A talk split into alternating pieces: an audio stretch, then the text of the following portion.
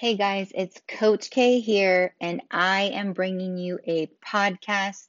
I thought it would be a great idea to start a podcast where I talk about topics that I think will be helpful to you.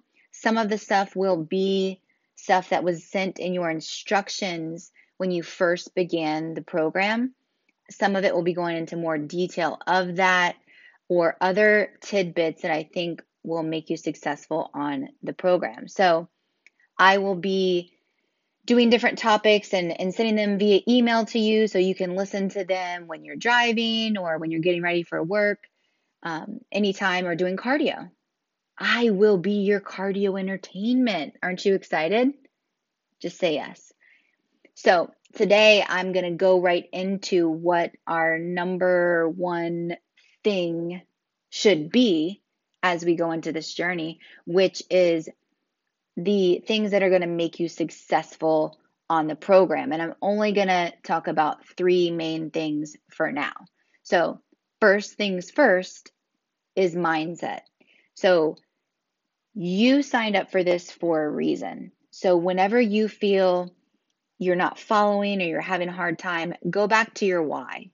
Go back to why you signed up to do this.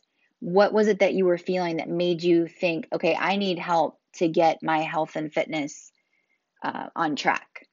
Go to that. And then your mindset has to be whatever it takes to reach the goal, I'm going to do it. So this is a priority to you. It has to be a priority.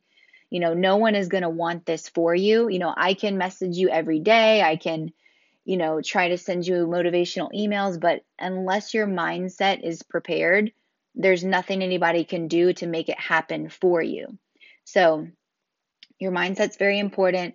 You need to make sure this is a priority, and you do that by getting your workouts in, following the meal program, and checking in every week, okay? So another key for success is meal prep. If you just wing this and don't prep your meals ever, you're likely going to look the same. So what you want to do is prepare ahead of time. It's just what it takes at this point. Are you going to have to do this forever? Maybe not forever, but if you do this for twelve weeks, for example, you're going to develop habits and turn into a different person. So it's not a quick fix like, oh, I'm going to lose this weight and then I'm just going to like do whatever I want. You're changing your habits to be healthier forever, not just to get to a certain weight. But right now you have to weigh food, you have to have your food with you, you have to make choices for yourself that benefit your cause and get you to your goal. So your friends want to go out on Wednesday night, you can't, or you you say, I can't make it, but let's do something Saturday night, which is your cheat meal, or hey, let's meet for coffee instead. You are in charge of you, and no one can be responsible for your decisions except for you. So you have to be the boss in this situation, and and know that maybe during the week you're just kind of boring. You're not going out for happy hour, but it's only, like I said, for a time. And then once once you get your body where you want it to be, then if your girls want to go out on Wednesday night for drinks, hey, you're in, because you're given one hundred percent most of the time. So those drinks won't hurt you. So this, again, this isn't forever. This is for now to get you where you want to be. So it was mindset, meal prep, and then the third one is obviously doing the workouts and cardio. So both of those are important. You have to be consistent with the training.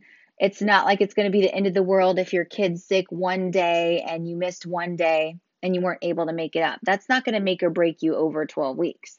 But if this becomes a consistent thing where you find yourself skipping out on the gym or making excuses all the time to not go, you're going to have a hard time progressing.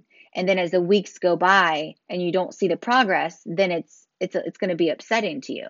So you have to take responsibility each day to get to the gym or, or whatever's laid out on your program to do those things. So it needs to be a non-negotiable. And the reason I'm so strict and disciplined with this is because that's what it takes. So I have to be strict and say, okay, did you do all of, all of your workouts this week? Like, I see you missed like two days. What's up? You know, that is my job, to be the backbone for you.